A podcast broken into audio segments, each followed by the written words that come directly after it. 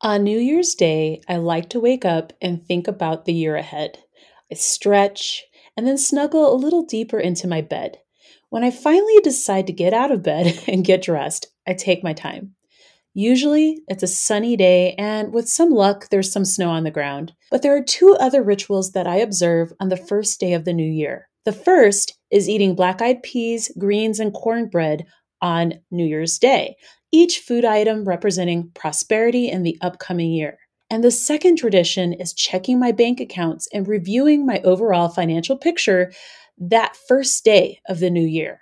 I like to see what I'm starting with and where I'm at. So when I tell you that on at least, at least two different occasions, I've woken up and had my accounts overdrawn on New Year's Day, I don't share this with you lightly. Can you imagine what it's like to wake up and it's New Year's Day and you check your bank accounts and they're they're overdrawn and in the red. And then there's this really painful feeling in your gut like everything is closed and what in the hell am I going to do now when you're living on the financial edge and you've miscalculated or some unexpected expense has come in before a side hustle check has come in and you're just so damn tired. That financial storyline isn't sexy. In a world of financial content that pushes the financial unicorn trope, you know, the I paid off 100K in seven months, or I retired at 32 years old, um, or I changed my income by $100,000 in eight weeks, those stories, it's important to me to share the unsexy financial stories that are out there. And those unsexy stories are basically mine.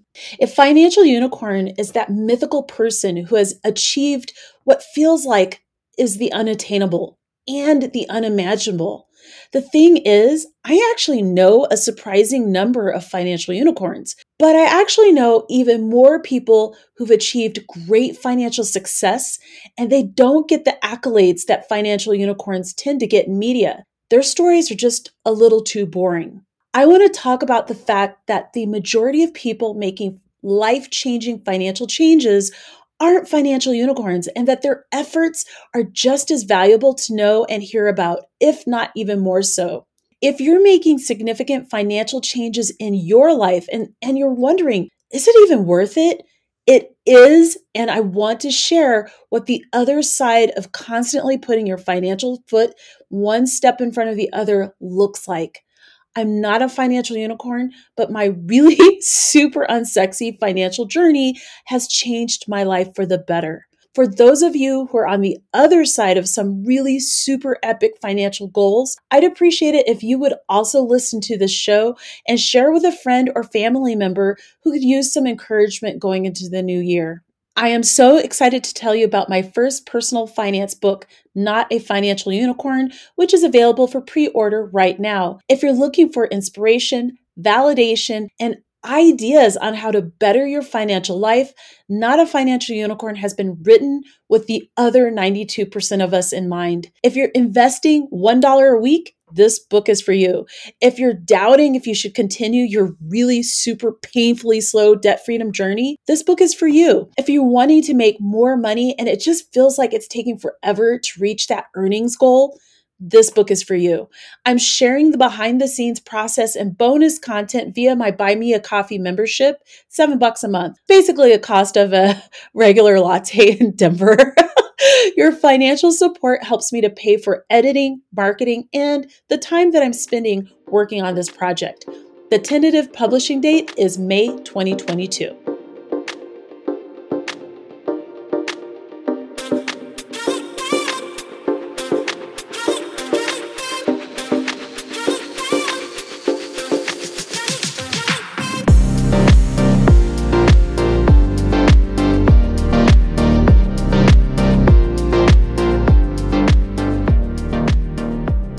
For the past couple of years, the idea to write Not a Financial Unicorn has been really percolating in the back of my mind. But I kept feeling like the timing wasn't right, so I put it off. I felt like my finances just weren't good enough to be the host of this financial conversation. Then 2020 happened, and all of the hard work that I'd focused on since 2015 really paid off. All the side hustles, the financial sacrifices, the itty bitty debt repayments that eventually increased over time, the slow and steady belief in the moves that I was making financially paid off during, of all things, a global pandemic. That one moment where I literally sat in my house by myself for three months and thought, what the hell?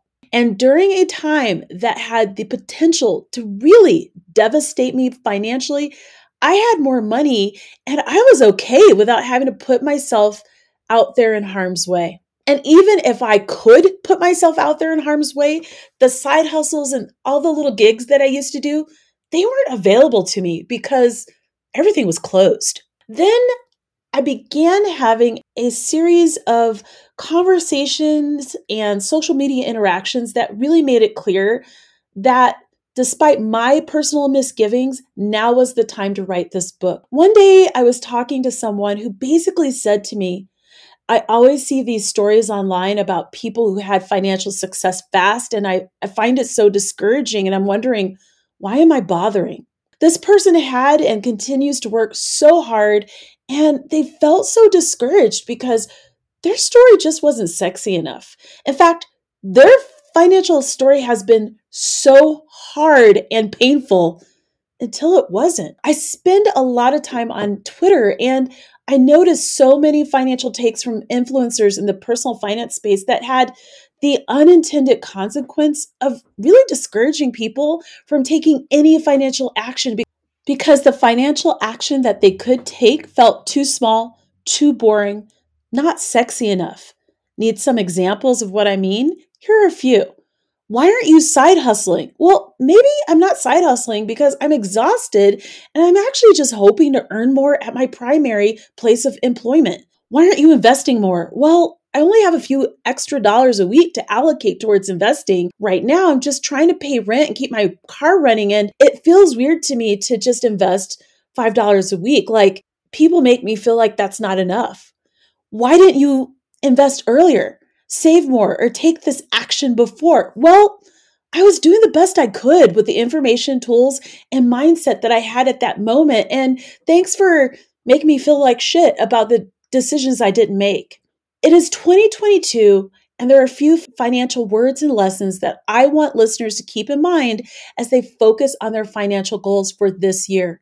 Momentum. Momentum is not talked about enough in the personal finance space.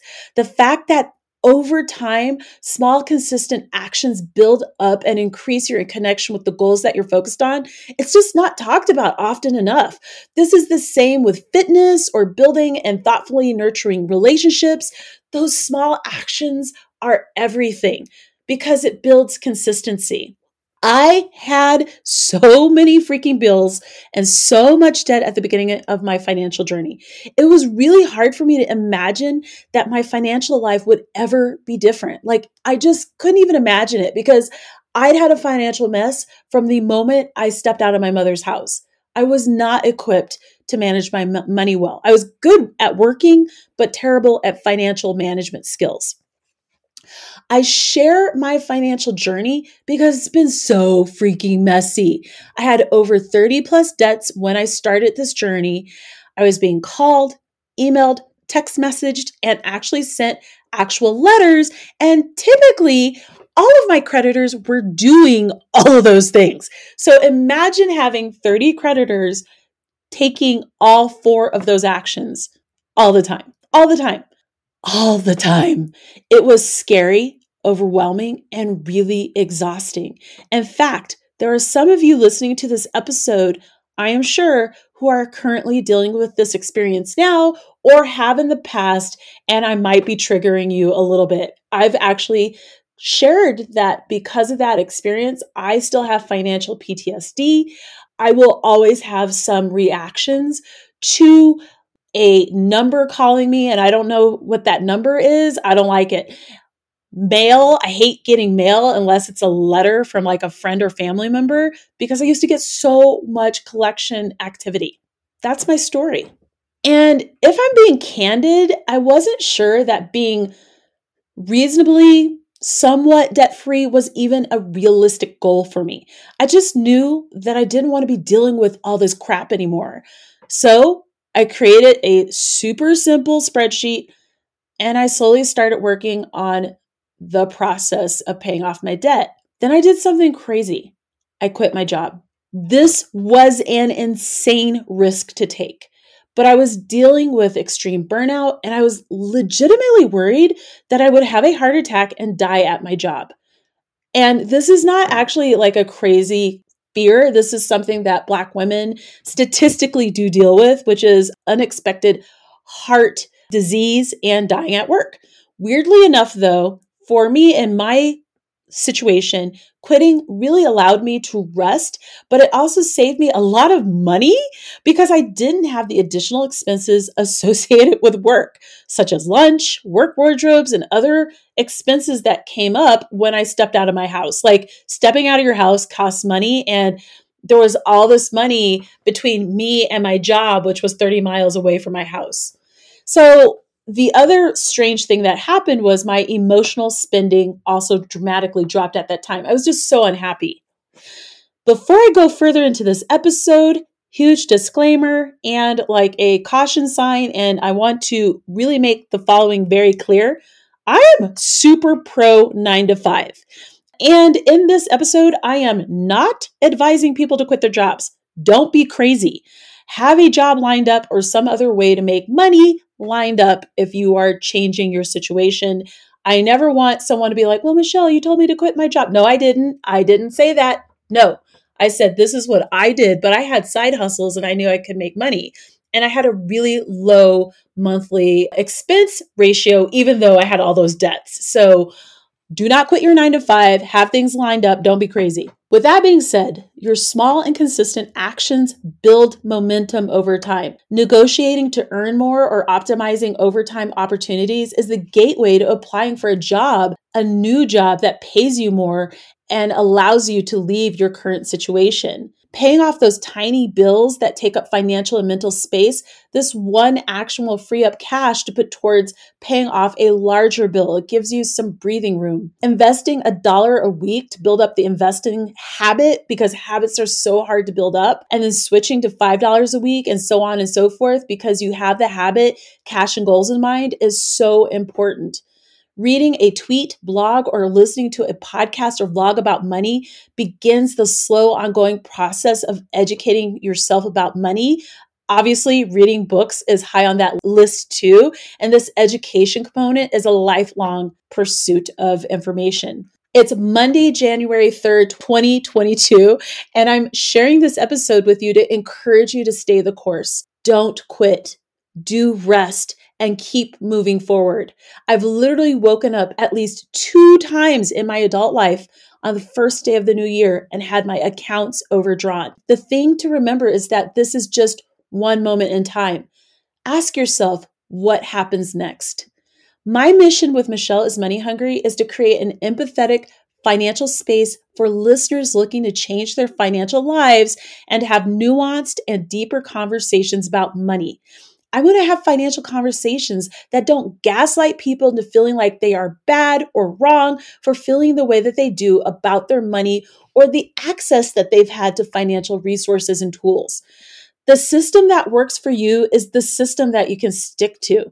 You don't need to justify that you opted to pay your smallest bills first or the one that energetically stressed you out.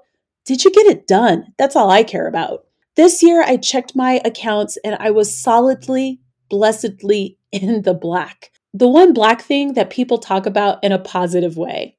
I do still have some debt, hello, student loans, but I've paid off the 30 plus creditors that I owed that were significantly in arrears for so many years. I no longer get calls, emails, text messages, or letters about owing money to people. In December 2021, I also made four times the amount of money in one month than I used to in my old job. It has not been easy getting to this point, and you can listen to my Brand Building Lab episode about growing my online business income and my financial goals for 2022. I'll share a link in these show notes for you to look at that. Um, the Brand Building Lab is on Spotify, Apple Podcasts, or my Brand Building Lab website, and you can listen to it there.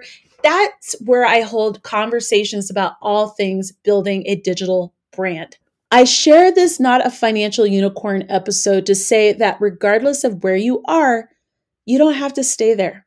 However, I also want to validate your experience and feelings about where you're at now. Your financial experiences and financial truths are your truths. I'm also sharing this episode because I remember, quite honestly, when a lot of your favorite personal finance influencers began their personal finance journeys for the majority majority of the people that you're liking, subscribing and following their content, it has taken them years to get to the point that they are at now, even if they don't actively talk about their journeys anymore. So I want to share with you and remind you that even though your favorite people, it feels like overnight they've made all this money, that's probably not the case. I've been in this space since 2012, quite honestly but really started working in earnest on my bills and stuff. 2015 i feel is like when it started really gaining traction. And i know a lot of people in this space and there were a lot of people working really hard for a long long time and it always feels like it's a sexy story for most of these people and it's just not the case. I want you to know that you deserve the best. You deserve joy fun good quality food and rest.